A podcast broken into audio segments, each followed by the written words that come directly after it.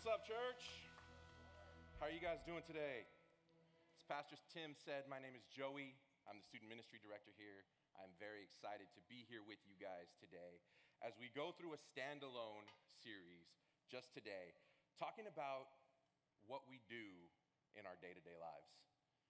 And I want to give credit where credit is due, right? My wife is a librarian. She is called the copyright queen, so I have to give credit. I don't want to plagiarize. But I've been reading a book called Finding the Right Hills to Die On. It's an amazing book that really focuses in on what is essential in our day to day conversations. It's by Gavin Ortlund. You can find it at Bridge Ministries. It's an amazing book. I, like I said, I've been reading that for the last week.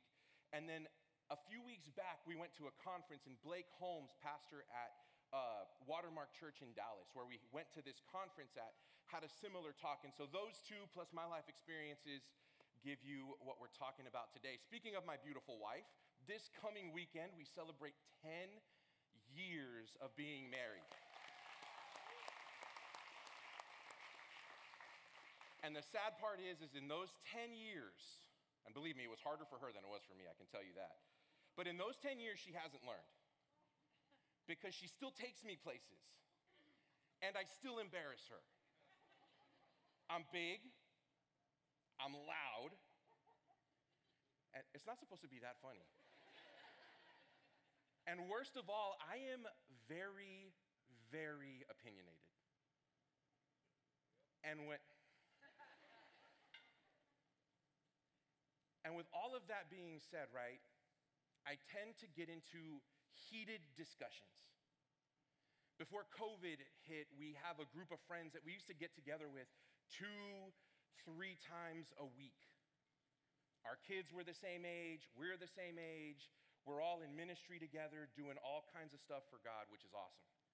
But every time we would pull in to our friend's house, we would park in the driveway. I would pull up the driving or the parking brake, and my wife would just like in defeat already have her eyes closed and be like, Joey, please, please don't bring up theology. Please don't bring up politics.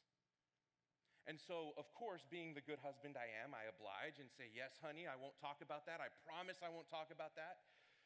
Five minutes later, I was talking about that. And again, these are brothers in Christ that I was having these discussions with. And so we would go to the backyard, the fire would be raging, we would be burning meat as we usually do, because that's, we're in Laredo, right? And over the carne asada, we would start talking about these things. And these conversations would go from very civil, and they would get a little bit louder, and a little bit deeper, and a little bit louder, and then a little bit louder. And by the end of the night, we were all in kind of a bad mood because we had argued for four hours, no one's mind was changed, and then we all went home waiting to do this again in like two more days.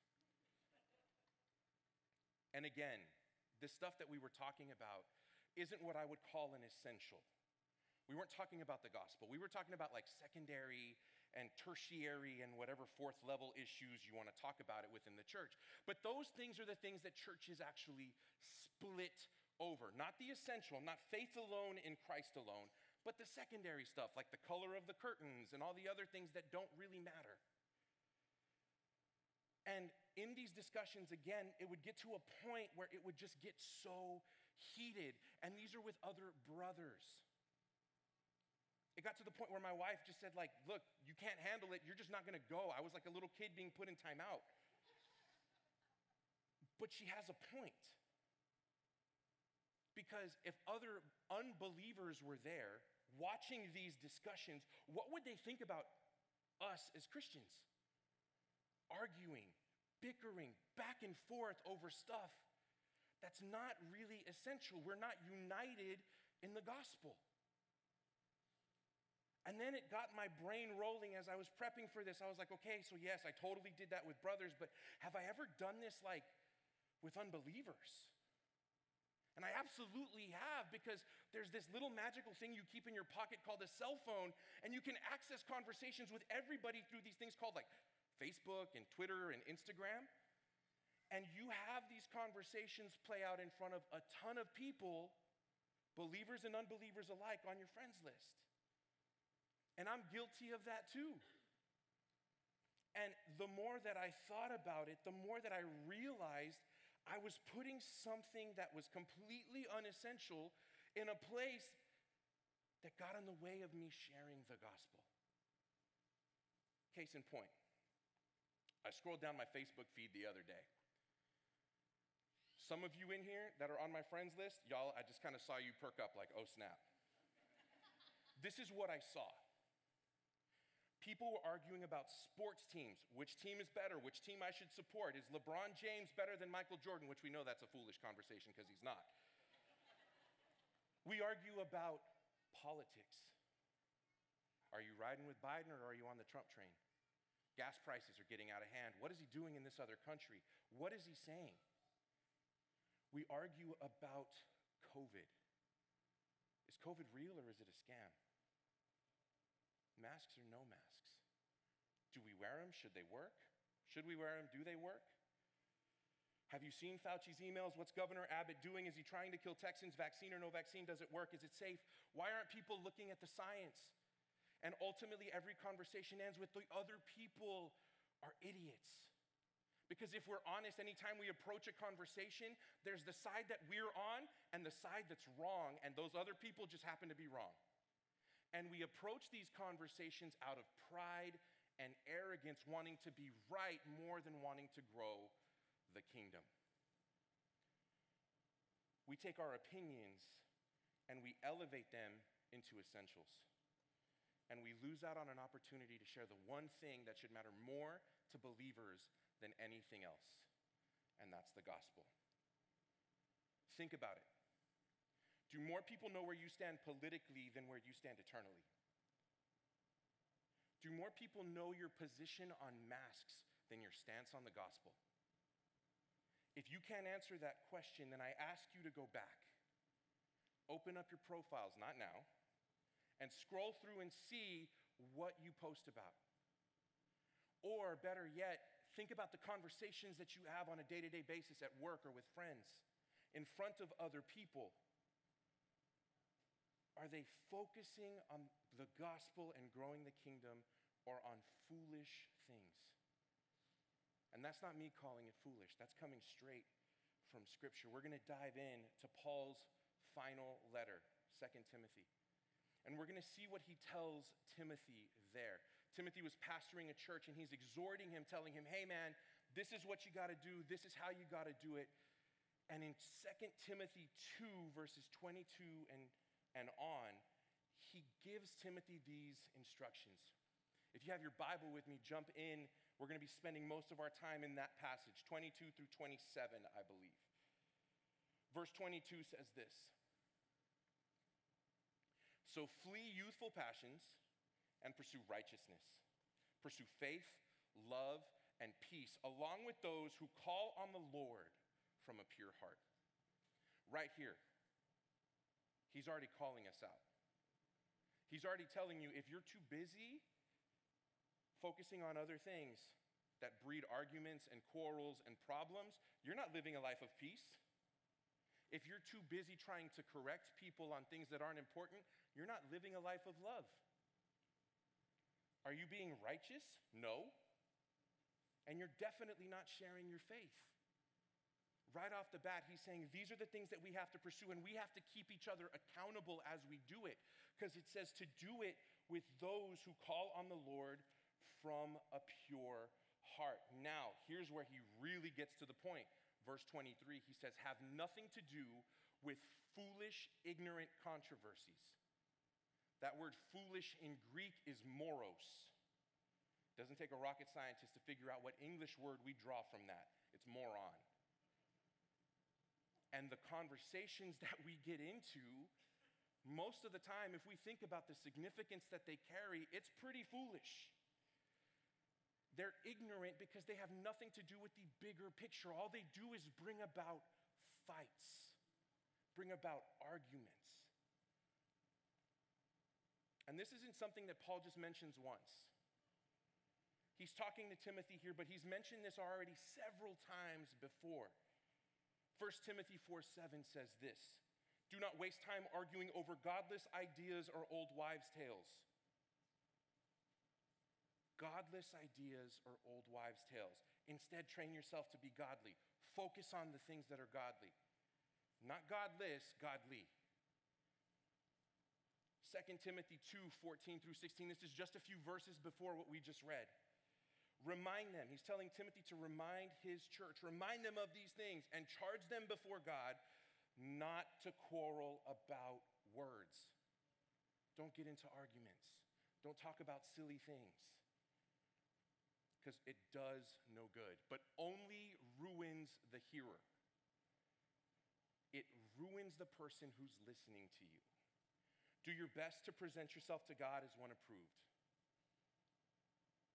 A worker who has no need to be ashamed. Why? Because you have rightfully handled the truth. But avoid irreverent babble, for it will lead people into more and more ungodliness. These fights will have people harden their hearts towards God. Finally, in Ephesians 4, it says, Let no corrupting talk come out of your mouths, for only such as is good for building up, as fits the occasion, that it may give grace to those who hear. Now, I know some of you are sitting there going, wait a minute, hold up. Did Paul just call me a moron for arguing about politics? Yes, he did. He says, don't engage in these godless ideas, don't engage in these foolish controversies because all you're going to do is stir up anger. All you're going to do is have people shut their ears off when you have to get to the eternal, important stuff, which is the gospel. Does it have eternal impact? No, then it's not important. What does it do? Ruin the hearer. And I can already hear it because I heard this plenty of times. Long story short, after the election, I realized I was wrong because I did this. I'm guilty of it, church. And I went and I posted something from the heart where I said, Look, man, I, I, I ask for your apologies, or I apologize, and I ask for your forgiveness for putting something over what I should be doing and I had people reach out to me saying, Man, what are you doing? These people are going to run their agenda down your throats. You're going to have to do this. They're going to try to persecute us. And? See, here's my thought. Here's my. From Scripture. The very next verse, we see it. It says, And the Lord's servant must not be quarrelsome. We've already talked about that. But be kind to everyone able to teach, patiently enduring evil. Does it say trying to stop evil? That's God's job. Patiently enduring evil.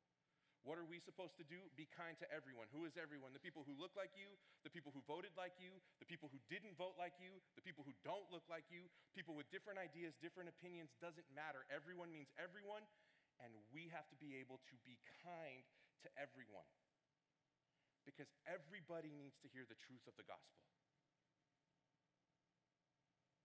We have to be able to teach. Teach what? God's truth. And we have to handle it rightly so that we are not ashamed. We just read that. Finally, we have to patiently endure evil. So we have to do all of this in the face of an evil generation that hates us. I have a news flash for you, church. The Bible promises persecution. In 2 Timothy, the same book that we're in, Paul says that those who seek to live a godly life will be persecuted. That's a promise. So we as believers have to be faithful to the point where persecution is going to come. And we have to be okay with that because what that says is that we're trusting God in our circumstances. We're not trying to change our circumstances because God has us there for a purpose and for a reason. And we're called to speak the truth in love while we endure evil patiently, speaking the truth to everyone. My point for you guys today is this share the gospel, not your opinion. Share the gospel, not your opinion. Because ultimately, there's one thing that matters. There's one thing that has eternal significance. There's one thing that will actually change somebody's life. And if we're honest, there's a lot of things that offend people nowadays. And when we talk about the gospel, the gospel is incredibly offensive. See, the gospel is all about bringing you to the knowledge of your sin. The gospel is all about us realizing how broken we are And that means we have to look at ourselves and address things that we don't want to. And what's our natural reaction? We get angry and we get upset. But there's a saying, and I was a teacher for a very long time before I stepped in here at Grace. There's a saying that says kids don't care what you know until they know that you care. And if we as Christians aren't living lives to build those relationships where we can meaningfully share the gospel, then we're missing the point. Jesus says to love our neighbor as ourselves. And to do that, we have to build these relationships. And the gospel will then be able to be shared and be shared meaningfully. Because ultimately, that's of utmost importance. Paul says that in 1 Corinthians 15, verses 3 and 4. He says this For I delivered to you of first importance what I have also received that Christ died for our sins in accordance with the scriptures. He died in our place. He was the substitutionary sacrifice. He lived the perfect life to die on the cross in our place and take on our punishment for sin. Then he was buried and he was raised on the third day in accordance with the scriptures. Paul is saying the first, foremost, only thing that matters in the life of a Christian is the gospel, is growing the kingdom. And that's what he did. He lived that out perfectly. And so, as we think about our lives, as we think about the conversations that we have, as we think about the arguments that we get into, the quarrels that, be, that are bred from our other discussions, we have to think about what is important. See, if it's dealing with the gospel, that's something that we have to fight for because that's God's truth. That's where we can engage in these discussions. Everything else we show grace. Greg Strand, who is the director of theology for the EFCA, the denomination of churches that we are a part of, says we need to major on the major and minor on the minors. We can't stress out about the small stuff because ultimately the gospel is important. So, does it have to do with Christ living a perfect life, dying a death in our place? If not, don't worry about it. Does it have to do with him being raised on the third day in accordance with the scriptures? If it doesn't, don't stress about it. Show grace. Because if it doesn't have to do with grace alone, faith alone, in Christ alone, then we can let it go. Because that should be what's most important. And if we get into these fights, if we get into these arguments, it has consequences. And we have to see that. We see it in 2 Timothy 2:14. We read through it earlier. Remind them. Don't quarrel about words. Don't argue. Why? Because it ruins the hearers. If the gospel is of utmost importance and people are shutting their ears before we can even get there, then we've missed the point. I think about that a lot because I have, well, my sister has a really close friend. And we basically lived at their house. My mom was working four jobs to put food on the table, like just for me. So she was working, and we were there all the time. And it was to the point where they were really close family friends. My sister and the, the, their daughter were BFFs, right? And me and Stephen, their son, also really good friends. And needless to say, again, politics, right? During one of the debates, one of the, one of the candidates said something, and I was like, man, he dropped the mic. That was heavy, that was awesome. And of course, I find it, I post it, it was a meme, it was a thing. I went seven days arguing that post with this person with my sister's best friend. Going back and forth. And these weren't like those discussions where it's like a three word answer and you hit send. No, I had to like sit down, type this thing up. Like I looked at it, I edited it, deleted stuff, and then I hit send on this paragraph. And then what did she do? The very same thing. Back and forth. What would happen now if I were to go try to share the gospel? What would happen now if she needed something? She wouldn't come to me. Why? Because in my pride, in my arrogance, in my focus on things that were foolish and ignorant, I ruined the hearer. And this isn't something I did like years ago. This was in January. And it was that conversation that really changed my heart. I went into scripture, I looked at it, I was convicted, and I'm not gonna lie, at church, I had to repent. And that was hard because I had to acknowledge the wrong that I had done. But Paul tells us all of these things. He walks us through all of this because he knows that there's a purpose. God has given him this to share with Timothy because at the end of the day, there's a reason God needs us to be faithful. And he walks through that in the last two verses we're looking at today. He says this in 2 Timothy 2, verses 25 and 26. This is a follow up on what we had just read. So, correct your opponents with gentleness. When it comes to the gospel, correct, the, correct them with the truth and correct them with the truth in love, in gentleness. And God may perhaps grant them repentance, leading to a knowledge of the truth and they may come to their senses, escaping from the snare of the devil after being captured by them to do his will. I want you to look at the order of that. I want you to focus on the call that we have received through these words. Don't fight. Don't quarrel. Don't bicker. Don't argue. Why? Because if we're faithful and we correct with gentleness, God works in that faithfulness, in that obedience to Him. God may perhaps grant them repentance. God will work on their hearts through the sharing of the gospel. See, the gospel is what brings about the heart change that we're trying to seek after when we go and we correct and we share facts and we argue and we bicker. See, ultimately, what we're trying to do is change someone's hearts. But if we think about those conversations that we're having, we're putting all of the weight on ourselves and all of the weight on what we do, and we're not letting God work. We try to do it. But it says here that God may perhaps grant them repentance and because they have repented, because they have accepted the gospel, because they have received the truth, they come to their senses. See, there's an order there. The gospel is what changes hearts and minds. Once that happens, people snap to it and they realize that they were wrong. And then they are released from the snare of the devil.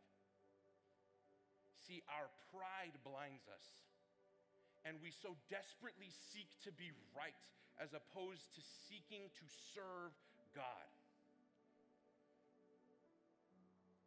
And then we've gained a brother or sister in Christ. We've grown God's kingdom because we were obedient and we trusted Him no matter the situation, no matter the circumstance, no matter the topic that we want to argue about. But we get to share his truth and grow his kingdom. And if we're honest, church, that's just what Christ did. He came, he corrected, and people hated him so much. He did it with love, he did it perfectly. And yet, even after sharing his truth and growing God's kingdom, he was still persecuted to the point of death. And I'm gonna be real with you, church. There's gonna be sometimes that people don't like what we say, and we have to be okay with that. Because, like I said, the gospel is offensive enough. But by being obedient to God, God will show us his faithfulness and he will work through that. And it's amazing when we get to step back and we get to lay down our pride and actually see God working. We saw it today. Three baptisms. That's amazing coming through a season where we have been more divided than we ever have. It doesn't matter. Nothing matters if we are united in the gospel, working to grow